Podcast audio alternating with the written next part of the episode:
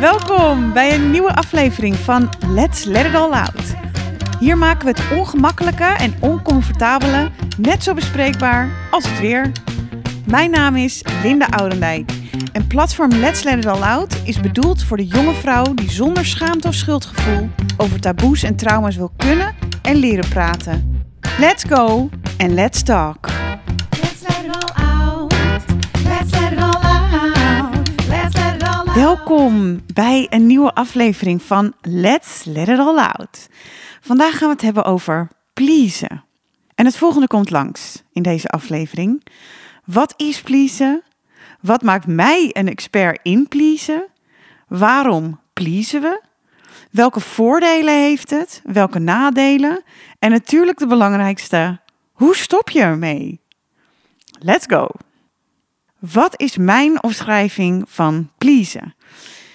Dat je er probeert te zijn voor de ander terwijl je niet bij jezelf bent. Want er voor iemand zijn of iemand helpen, daar is natuurlijk helemaal niks mis mee.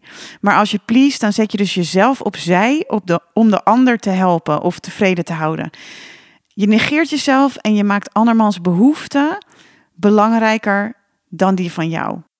Op die manier verkrijg je een gevoel van acceptatie, bevestiging, veiligheid. Eh, dit zoek je dan bij de ander.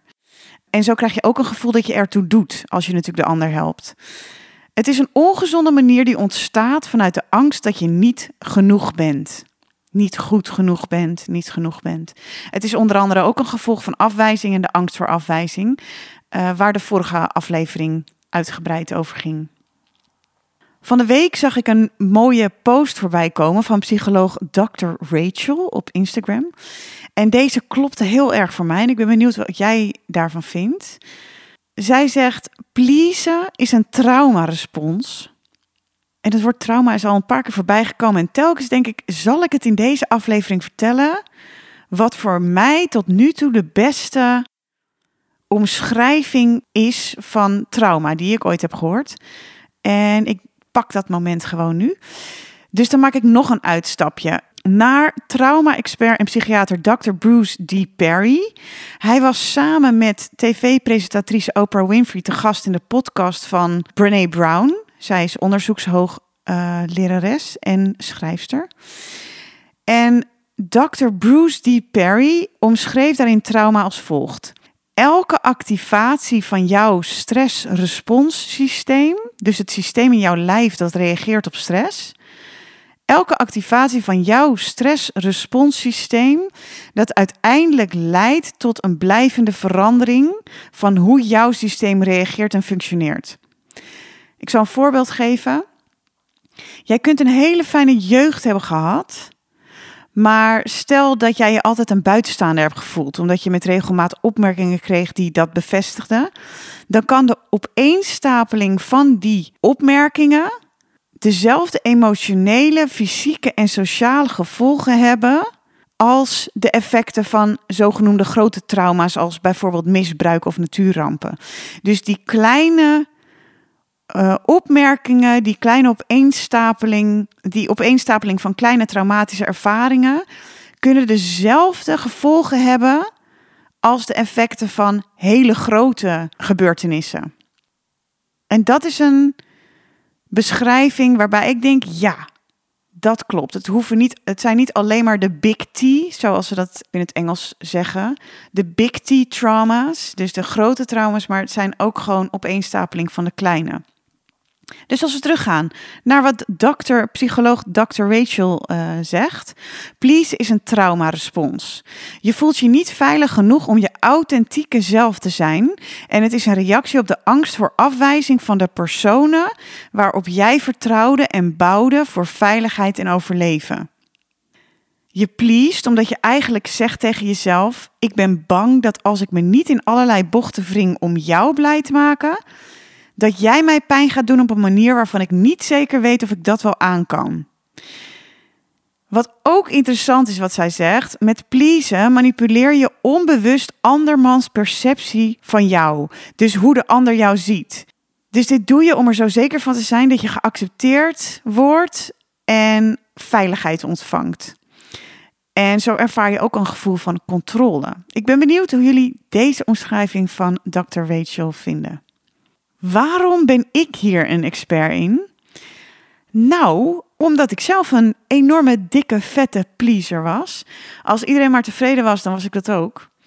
En mijn laatste restje energie gebruikte ik liever voor de ander dan voor mezelf.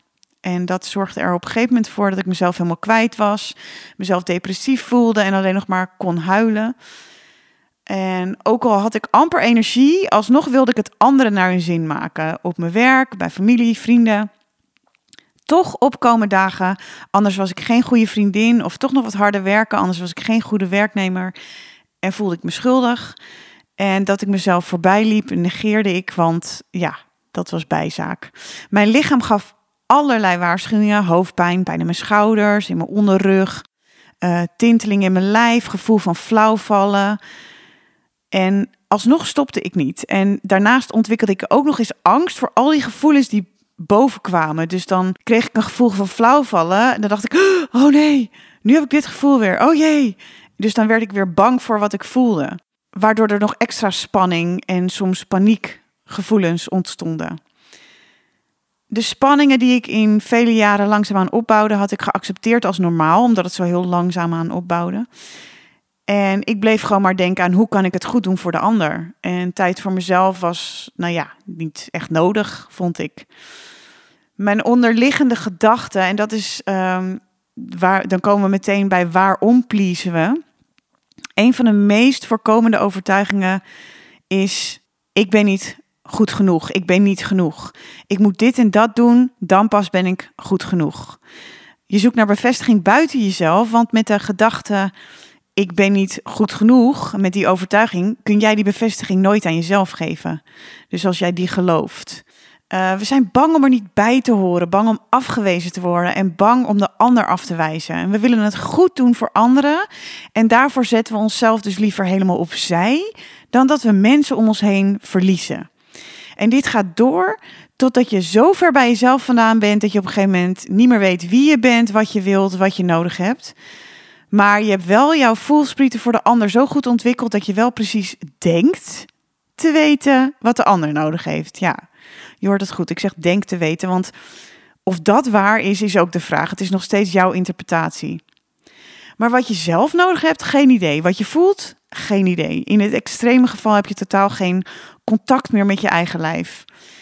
En misschien heeft dat je wel geholpen om te overleven vroeger. Maar je kunt je afvragen of die bescherming, je wilt je eigenlijk afvragen of die bescherming nu nog steeds nodig is. Is het nog steeds zo onveilig dat dit nodig is? Als je het contact met je eigen lijf lang genoeg kwijt bent, dan creëer je vanzelf noodzaak om het anders te doen. En bij de een uh, zijn kleinere tekens al voldoende om er verandering in aan te brengen. En bij de ander komt dat besef pas als diegene plat ligt met een burn-out, als je lichaam het dus echt niet meer doet. Maar hoe stop je er dan mee? Hoe stop je met pleasen? Dan wil je eerst duidelijk hebben welke voordelen er aan pleasen zitten. Want die zitten er blijkbaar aan, want anders zou je het niet blijven doen. Het brengt je iets. Dit is altijd interessant om naar te kijken bij bepaald gedrag dat je laat zien. Want als jij weet wat, je, wat het je brengt, dan weet je direct waarom je het blijft doen. Voordelen van pleasen. Je hoeft niet te kijken naar jezelf. De focus ligt volledig op de ander. Je hoeft geen verantwoordelijkheid te nemen. Je blijft lekker in je comfortzone. Je vertelt jezelf dat je goed en sociaal bezig bent. Je hoeft geen discussies of confrontaties aan te gaan. Je doet het goed voor anderen. Dus krijg je schouderklopjes, bevestiging. Um, en heb je ook een goede reden om dit te blijven doen. En mensen vinden je lief, want je doet precies wat zij willen. Wie herkent dit? Dan gaan we meteen door naar de nadelen van pleasen. Je hebt geen idee wat je wilt. Het houdt je klein.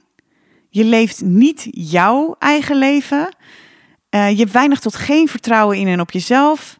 Je bent bezig met wat anderen van je vinden en daar hangt heel veel dan niet alles vanaf voor je gevoel. Je leeft vanuit angst het niet goed genoeg te doen of niet goed genoeg te zijn, niet genoeg te zijn. Je gaat jezelf en jouw behoeften volledig voorbij. Je hebt geen eigen plan, dus je past perfect in andermans plan. Maar hoe kun je er nou mee stoppen? Dan wil je ten eerste de focus verleggen van de ander naar jezelf. Want het is van belang dat jij jezelf leert kennen. Creëer een veilige ruimte waarin en een manier waarop je dat kunt onderzoeken. Je wilt weten waar jouw behoeften liggen, wat jij echt belangrijk vindt in het leven. Waar krijg jij energie van? Waar loopt jouw energie van weg? En waar heeft jouw leven aan te voldoen om goed in je vel te zitten? Wat heb je daarvoor nodig? Als je die informatie hebt, kun je zien waar jouw grenzen liggen en deze leren te bewaken op een liefdevolle manier. En dan pas kun je voor jezelf kiezen en vanuit daar echt kiezen om er voor de ander te zijn, terwijl je in contact blijft met jezelf. Dus please, stop met pleasen, zodat de ander jou echt kan leren kennen. En zodat je er ook echt voor de ander kunt zijn, terwijl je in contact blijft met jezelf, terwijl je er dus ook echt bent voor jou. Heb je vragen over deze aflevering, dan hoor ik het graag. Dit was hem weer. Mooie dag verder. Liefs. Heel erg bedankt voor het luisteren naar deze aflevering van Let's Let It All Out. Wil je weten wanneer er weer een nieuwe aflevering online komt? Abonneer je dan op deze podcast. Door je te abonneren via een van de kanalen als Spotify, Apple Podcasts of Google Podcasts, help je mij mee om nog veel meer jonge vrouwelijke luisteraars te bereiken. Hetzelfde geldt voor een recensie of het delen van de afleveringen. Want hoe meer jonge vrouwen er bereikt worden, hoe meer jonge vrouwen er handvatten krijgen om zich uit te spreken en zich te uiten op een manier die bij hun past. Heb je behoefte aan een besloten groep waarin extra waarde wordt gedeeld en we met elkaar in gesprek gaan? Dan nodig ik je graag uit voor de besloten Facebookgroep van Let's Let It All Out. De link hiervoor vind je hieronder in de podcast en in de biografieën op mijn social media. Op Instagram en Facebook kun je me vinden onder de naam Linda Oudendijk. Heb je een vraag of is er een uitdaging waar je tegenaan loopt die je met me wilt delen? Stuur me dan een privébericht via social media of mail naar info at. Wie weet ga ik jouw vraag wel behandelen in een volgende aflevering. Als je jouw vraag anoniem wilt delen, dan mag je dat er even bij zetten. Zie je deze podcast liever met beeld, dan kun je hem ook vinden op het YouTube-kanaal van Let's Let It Out. Opties de over. Ik wens je een hele fijne dag en tot snel. Liefs!